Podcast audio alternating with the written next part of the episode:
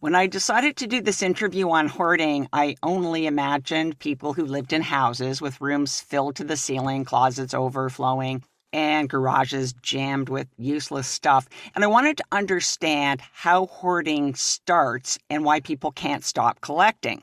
Elaine Birchall has been helping people who hoard for more than 20 years. And after this interview with Elaine, I started cleaning the junk out of my basement and made plans to go through my clothes and my books and get rid of stuff. And I think you will too. Hi, Elaine. How are you today? I'm well. Thank you for inviting me. Well, thank you for coming on the show. I wanted to talk uh, about hoarding for quite some time now because I think people find it extremely interesting how somebody builds up to having a you know a house full of uh, clutter in, and worse than that. So, what is the definition of hoarding? Well, the Diagnostic Manual of Mental Health Disorder definition goes on for about four pages. But if you break it down, there are three criteria where something there that each of which might must be present. I'm sorry, I'll do that again. Each of which must be present, all right, for it to be a hoarding situation. The first is there must be what most people would describe as an excessive accumulation. That does not need to be like it is on the television shows. Long before that, it's hoarding. And a failure to resolve that buildup. Second, um, there some or all of the living spaces can't be used for their intended purpose. Um, so you're still living in the environment, but you're making adaptations that are a little unusual or very unusual, depending on how long you've tried to adapt to this. And the third thing is somebody is distressed, um, either the person themselves or someone else about the buildup. Now, there's a caveat to that, and that is if people who had a legitimate reason to know, like the fire department, public health, CAS, um, the Humane Society, senior citizens um, advocacy groups, um, your mortgage company, your fire insurance company, bylaw, property standards if you're in a multi-unit dwelling, etc. They have a legitimate reason to know because they've given you service and they protect liability. All right. If they knew the true condition of the property, they would have cause to be concerned, even though they aren't actively concerned right now. Then all three of those criteria, even to a minimal degree, must be present. Yeah, so it's a it's a physical health, public health issue as well as a mental health issue because you are putting yes. Your um, physical being in danger and your your health in danger and anybody else i guess who is living with you. Or in close proximity. Or in close proximity okay. Now we can see behind you conquer the clutter and of course on radio you can't see it but i can see conquer the clutter and it's the name of your book. Yes. and i'm curious uh, what is the difference between clutter and hoarding? Because a lot of us will say oh i've got clutter everywhere in my house well, let me start out by saying that every single person that I have worked with, every single person over the last 20 years, and that's how long I have done nothing but specialize in hoarding. So there's a high prevalence rate. All right, it's spectrum. So every one of those people said they started out with clutter. So we don't know whether clutter plus something is a precursor to the building up life cycle of what will become a hoarding situation. But fundamentally, those who have clutter and they can resolve it. There's the big thing. They can resolve it. Maybe it happens again, but they can resolve it. Um, versus, so you do the big clean out. Or they do the the annoying, okay, we're not going out Saturday morning until this place is in half decent shape. Right. They can recover. All right. So if you can do that, you may, depending on how long that happens, um, you may not be on the continuum of what will create hoarding, but you're on a slippery slope. Hoarding happens when people get overwhelmed by something. It can be legitimate life circumstances. And the habits we have that we could fight to maintain get ahead of us. No one sets out to hoard. No one No, has a, no. no one has a game plan. No one is born a hoarder. Right. No. And the it's- loveliest, most unlikely people are Yeah. hoard. Yeah. Well, it's like with any mental illness. It's Mhm. it doesn't just pick people who are, you know, just you know, sort of randomly in the world. Yeah. Picks people and um, you know, the nicest people can have the worst temper, for example. That's the result of of a mental health issue. Mhm. Um, so it can start and then it can be a bit gradual. And I understand there's a bit of an obsessive compulsive uh, element to this. And I know that that has a lot to do with control. You, like you have a control over your environment. So um, it's a misinterpretation, I think, to believe that everyone who hoards uh, lives with any degree of OCD. All right. There are, we could talk about the three paths to hoarding. We know we, that genetics can play a part. All right. We know that there are four chromosomes with markers in common um, that indicate a high risk of hoarding uh, disorder. Only one of those four, however, is correlated with OCD. Probably 25, no more than 30% of the people who have who hoard live with any degree of OCD. And remember, even OCD, obsessive compulsive disorder, obsessive compulsive personality disorder, it's a spectrum.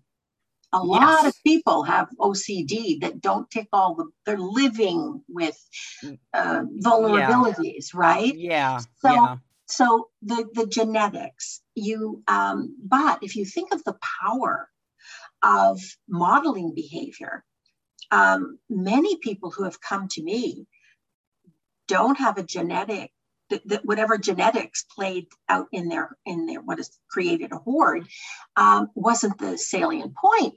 It was they didn't know what the target looked like because they were modeled to to not know what normal household duties were. The second um, path is having a high risk comorbid factor. Now, that's just a $5 word for other. Again, all of these are spectrum. Mhm. So there's where having OCD, obsessive compulsive personality disorder, attention deficit disorder, attention deficit hyperactivity disorder, the number of adults who are on the spectrum, unidentified and untreated, who have shamed themselves their whole life and taken responsibilities that really belong to an undiagnosed vulnerability. Think of the number of people in the Western Hemisphere who have depression or anxiety. Half Mhm. the Western world has depression or anxiety. So there's nothing unusual. You're not crazy. You're not mentally ill in the pejorative sense of that word. Yeah. you I don't take mentally spectrum. ill and I don't take Yeah. mentally ill as a pejorative word, period. No, but I no. understand that many people would. Right. And you and know then what? say they're a crazy hoarder. Look at that crazy person down the I know. street. I hear that. you know, I'm so fascinated. Well, don't Yeah. be too fascinated. It could be you in the right circumstances. Right. The third uh, path that's really important is what passes what seems like n- normal behavior. All right. Not the most organized, has to really fight to stay organized. They have a busy lifestyle. There are lots of reasons. And then they become vulnerable. Okay. COVID was a good example of that. All right. People who lived in their environments, who, you know, but now they're stuck in their environment and it feels a whole lot different than it does coming home and devoting Saturday morning to getting back on track. Isolation affects our mental uh, health. And we all, myself included, you go up and down that spectrum of healthy. Got to watch it. Got to do something to recuperate because life continues to deal us things. We've talked about the spectrum, Yeah. and uh, and as you said at the beginning, you know, most of us have seen, or a lot of us have seen those hoarding shows on TV, and we're fascinated by these people who are, you know, making their way through warrens of piled up newspaper and and clothing, and you can't get into the kitchen. I'm where is that? I guess I guess what is the um, the chance of hoarding being at that level? Because that seems to me to be beyond problematic. Are are most people somewhere a little more in the middle of the spectrum where it might become uh, it's hard harder to to think of yourself as a as a hoarder and not a collector. Mm-hmm. And so, given enough time, they'll all end up there.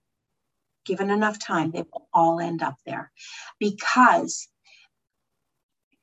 hoarding happens because of the relationship people form with their things and the vulnerability that they're put under, the pressure that they're put under every day, every one of us has pressures that come into our life, and we are more or less able to manage.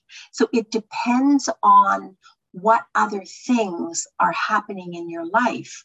How many balls are you trying to keep in the air? Are you are you overwhelmed? as soon as you are overwhelmed, the very part of your brain that you need to get yourself out of this situation is like walking through mud up to your hips. Um, and so the trick isn't how bad can it get? The trick is as soon as you start feeling not comfortable, not at peace with your in the environment and your ability to manage it are you reaching out for the help you need? Because a problem prevented is better than a problem solved. If you leave it long enough I believe every hoarding situation will go on to be both a personal and a community health and safety hazard. Because you, you don't have an off switch when you're overwhelmed yeah. and you can't manage it. And it's not your fault. It's that you're not identifying that you need help soon enough. Right. And i think that um, part of sometimes if you're feeling very stressed one of the things that makes you feel comfortable is to hold on to things you think have a lot of meaning it might be something from your childhood or or something that you associate with a good time in your life? Is that is that that's kind of way. in the mindset that people can get into? there's the kind of, of, the active hoarding and there's the passive hoarding. Okay. All right. So active hoarding is these things mean something to me. Remember, we form relationships. You do, I do. If those things are in your environment and they stay in your environment, it's because you have a relationship with them. Mm-hmm. You're giving them meaning. All right. And maybe even the meaning is it's not important enough um, to resolve the fact that I'm not sure I need that or how many I need. All right. You have a relationship that creates that a- accumulation. Remember, it has to be an excessive accumulation. So you can actively do that many people shop. We talked about online shopping uh, a minute ago, that it soothes. There was something to look forward to in this never ending story of we can't go out without putting our life in jeopardy. Many people live in that um, state of mind, though COVID not even related to COVID because they're so depressed, they're so overwhelmed. All right, so that's active. Passive will build up just the same. Passive is when you stop processing the things that are part of everyday life food containers, dishes, um, the kitty litter, things that are part of your everyday lifestyle, and you don't you don't process them. You don't put the garbage out. You don't put the recycling out. You put it down rather than put it away.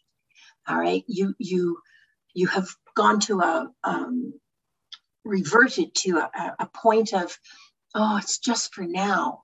There is no just for now. There is no just for now. Do it now. As hard as it seems all right? Because it never gets easier what happens to people and children who are living mm-hmm. with, in a in a family or with parents who are hoarders I want to handle the children first, children and pets, not that they're equal, but they're both dependent on us and they both love us and they both think that we're right. Remember, all right?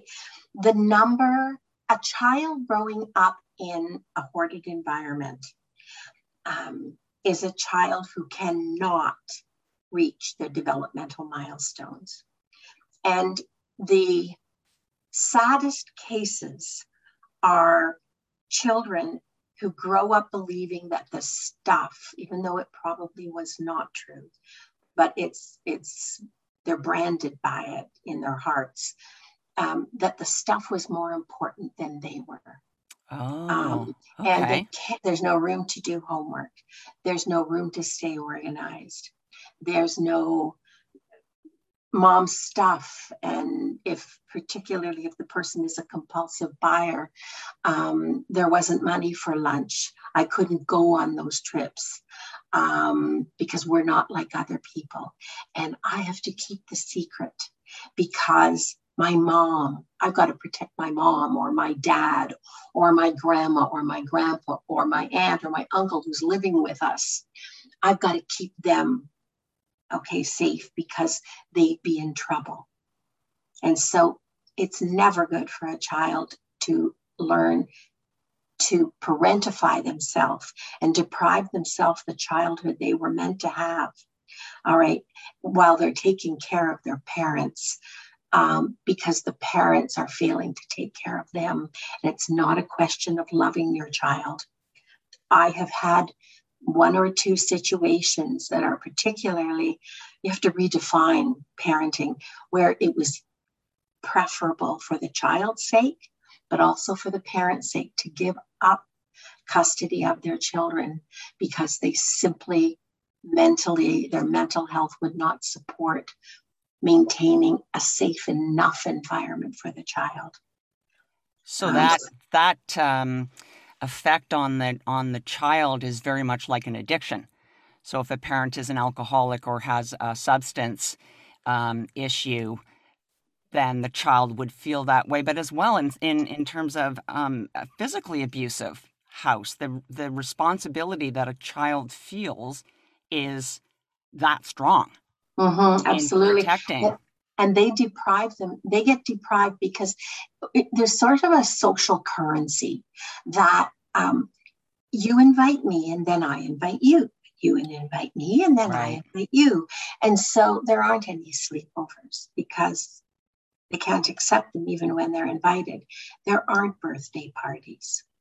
Um, there aren't other things where your friends drop over and you play. And so you get isolated subtly from your peer group. Um, and when you go to the um, to the playground and you're playing with your friends on the equipment, you can't go to their house if they get invited back for soft drinks or popcorn or or cookies or something because I can't. And the child knows that. The child Right. knows that. And so It's sort of ingrained in our DNA that we would then reciprocate and say, "Come to my house." they So everybody else is doing it sooner Right. or later. You, you Right. only have to see that once. Right. So you just don't go so you don't get yourself into that situation. And more than that, I've I had an adult woman whose home we were cl- clearing out because another family member had inherited the house and that member had died. And we were clearing the house out. And she's in her 60s. Um, her mother was the hoarder, um, but they loved her. She was a lovely woman. It was a wonderful family, but big cost. And the the, daughter um, of the woman who had long since passed um, said to me, "You know, um, I spent my whole life lonely because I never learned how to make friends. There was no point. Wow. There was no point. I, everybody, the way you do it is you you're invited there, and then I could never bring them home.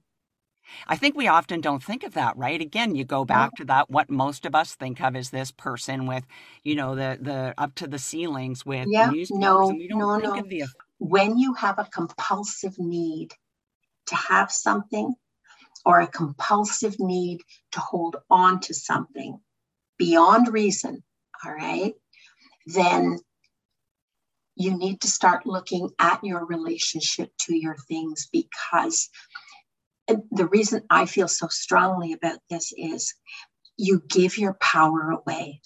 Yes, recently my sister died and and she left me some things and I cherish those things, but they are not a replacement for the person.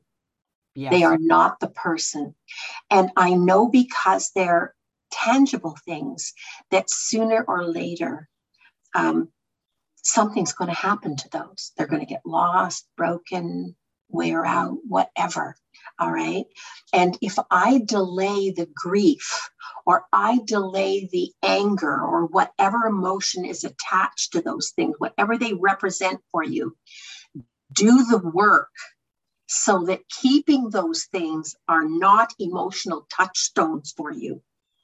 They are simply happy reminders. You, you don't have to get rid of them, but you do have to change your relationship because when something happens to those, all of the grief, all of the unresolved grief, all of the unresolved anger, all of the, res- the resentment, whatever it is, all right, the loss, it's a loss, any way you look at it. That is a price you're going to have to pay. You already have the memory here.